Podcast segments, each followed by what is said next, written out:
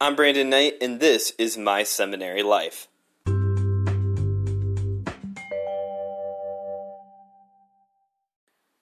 Well, welcome back, everybody. This is the show where I sit down to recap the things that I am studying in seminary. And this week we are going to be talking about hypostatic union.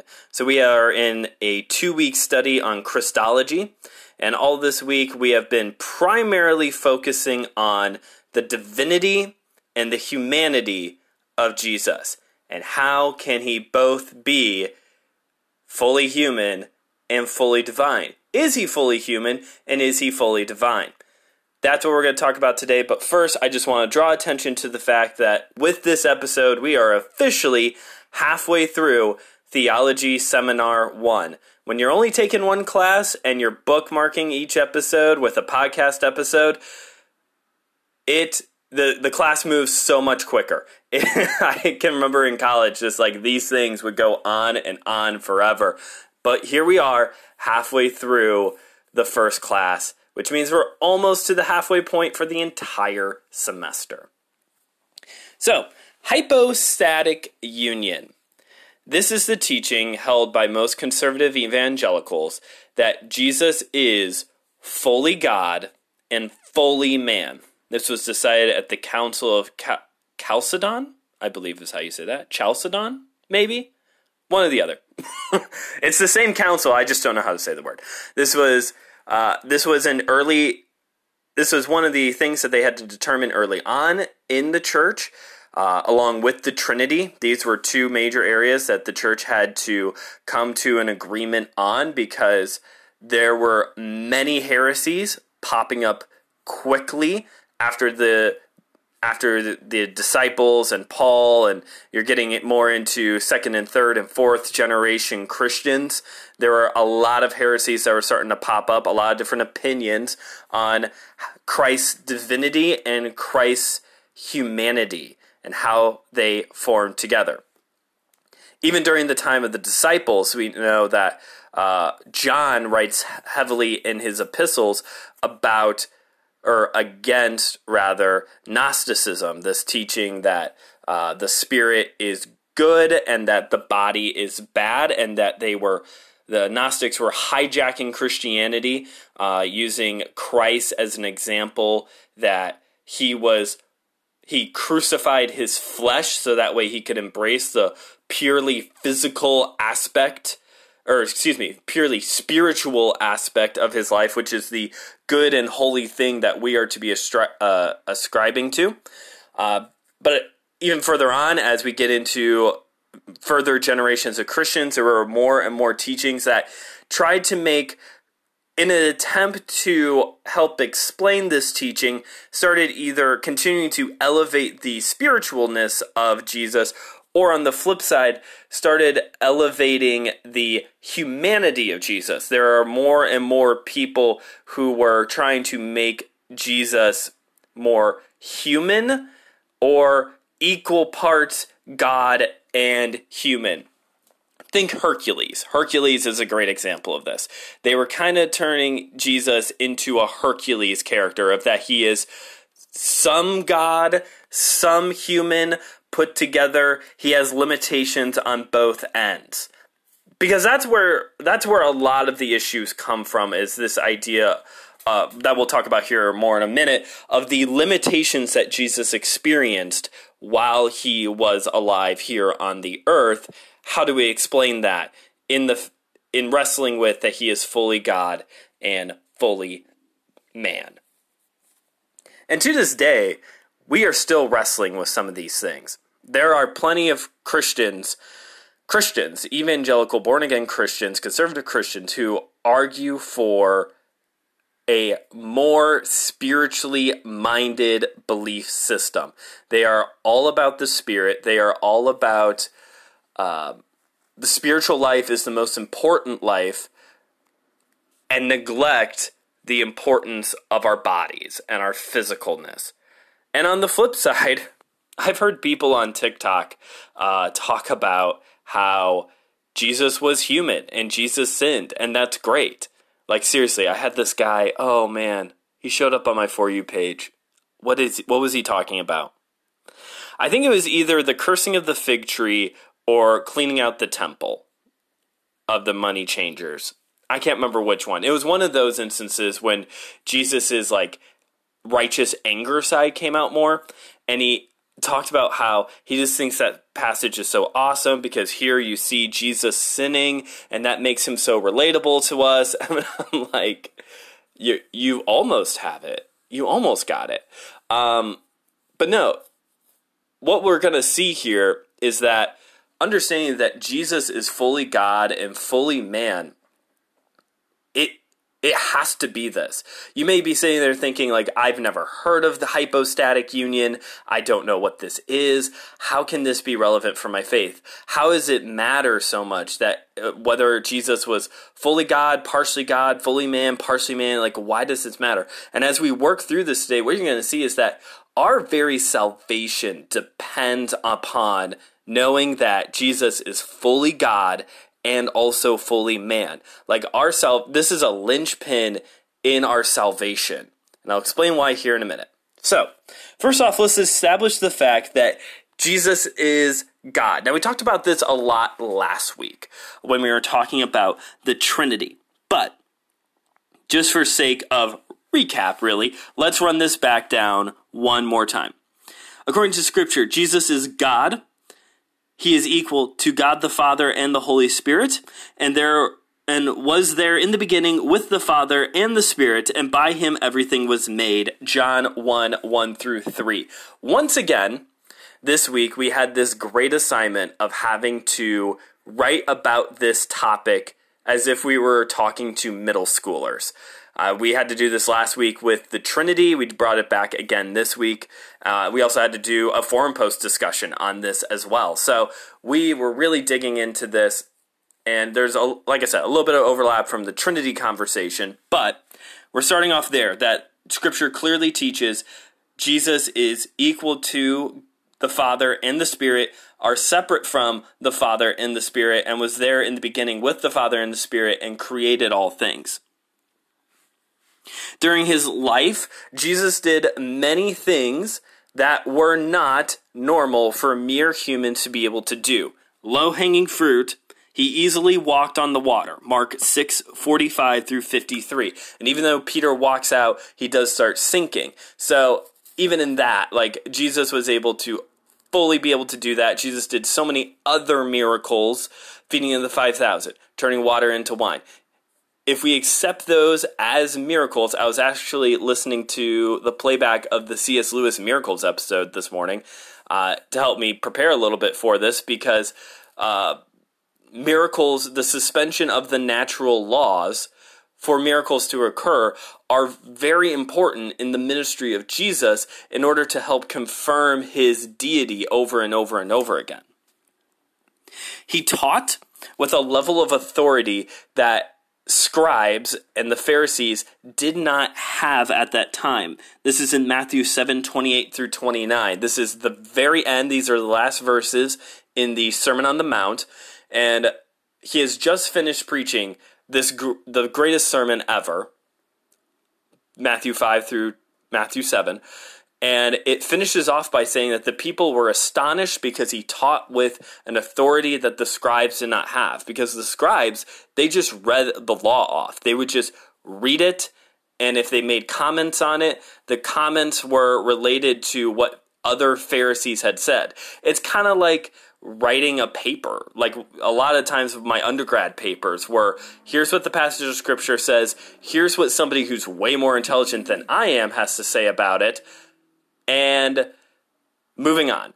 And that's what that was how the scribes taught back then too. This is how we or this is contrary to how Jesus taught. He taught with an authority. He was bringing new ideas to the table. He was challenging the uh, religious norms of the day.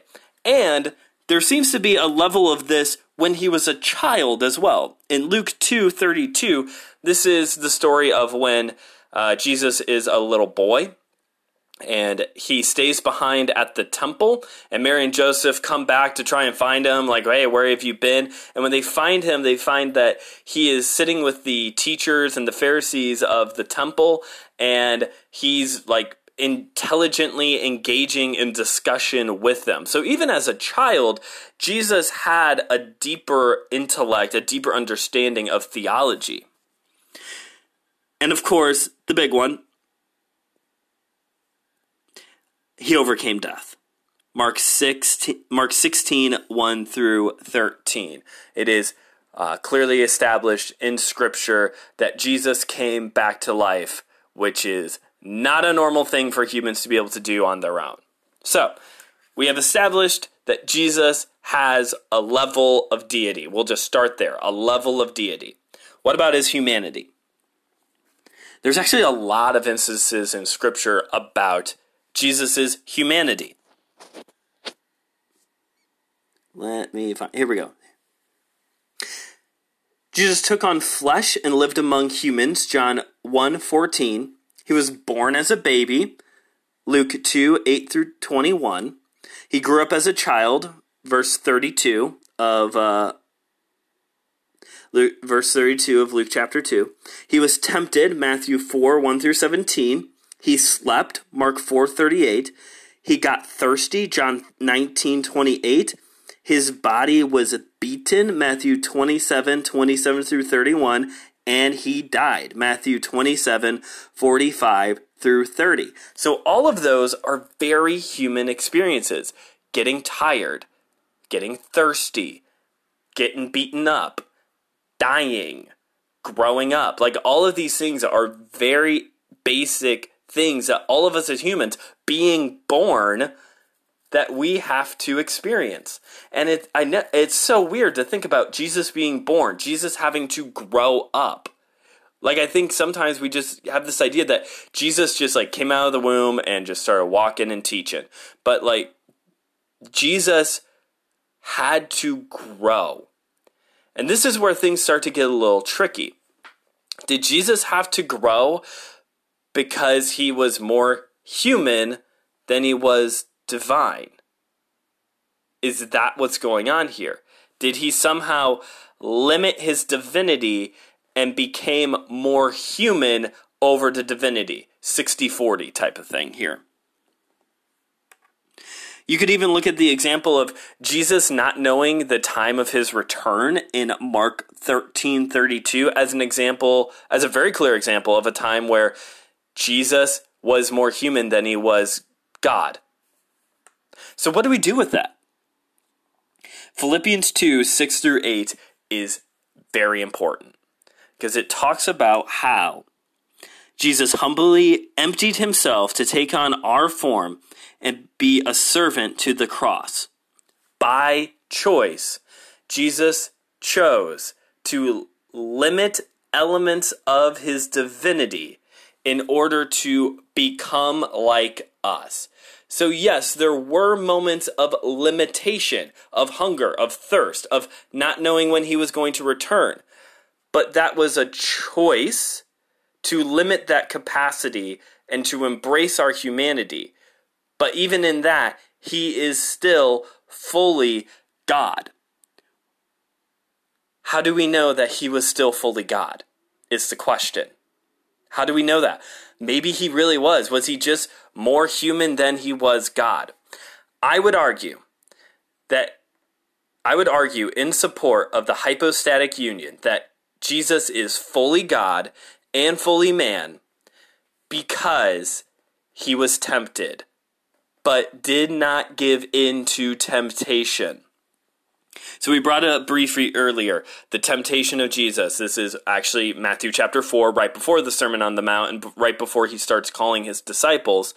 He is in the wilderness fasting for 40 days, which is a supernatural fast in of itself. Um, and Satan comes and he tempts him and he tempts him and he tempts him. And each time Jesus is able, through Scripture, to rebuttal Satan and not give in to temptation. If Jesus was more human than he was divine, I don't think he would have. I don't think he would have made it through the temptation. I, I I know I couldn't have. Even if I was more human than I was divine, I think at some point I would have still tripped up along the way. Hebrews 4:15 talks about how Jesus was tempted in every way. Like Jesus faced the normal temptations that we face. I mean, they look different now because it's 2021, but he faced those normal temptations to sin like we do.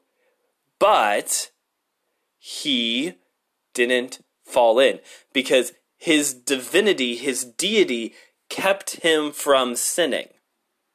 So Jesus is fully God in that he was perfect and righteous and he was fully man, which makes him more relatable to us. And at this point, maybe you can start to see how this is so important to our salvation.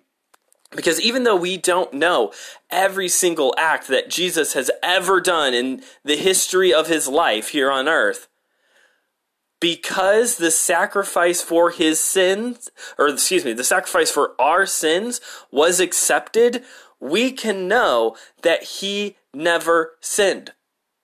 The sacrifice was accepted. James 2:10 talks about how it takes one offense to be guilty of the entire law, one trip up.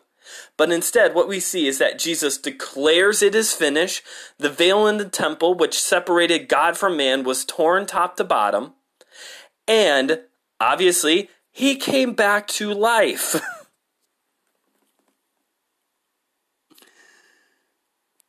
All of these show that the payment for our sins was accepted in full by the Father. The full wrath of God was poured out on Jesus. His blood was accepted for our sins. His righteousness was enough.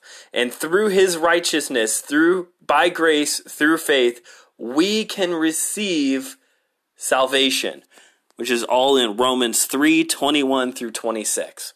It is by his righteousness. So, in order for us to have secure faith that Jesus, that the sacrifice by Jesus for our sins was paid in full, we have to believe that he is fully God and fully man. Because if he was not fully God, then there is always going to be that doubt that he did sin and that this is all made up. But knowing that he is fully God, we can rest assured that his deity covers our his deity and his righteousness cover our sins. And he embraced our humanity, he embraced our flesh, so that way he could be tempted without giving in and be that much more relatable to us. This makes God, who we've just tried for the past 15 minutes to understand better in a very complex way. And in the last episode, we talked about in a very complex way with the Trinity. This makes God, Jesus makes God so much more relatable in that he experienced human life as we do. And that, friends, is the hypostatic union. And that is why you should care that Jesus is fully God and fully man.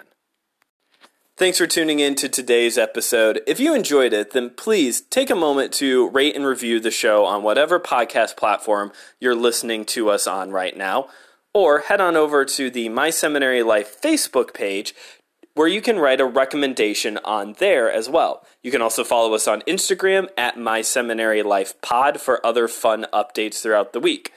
And more than the recommendation, I would really appreciate it if you told someone you knew about the show. Word of mouth is the best way to advertise for this show.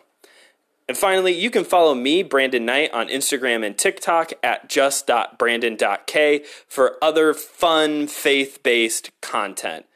So that's it for today's episode. Thanks for tuning in. I'm Brandon Knight. Keep on studying.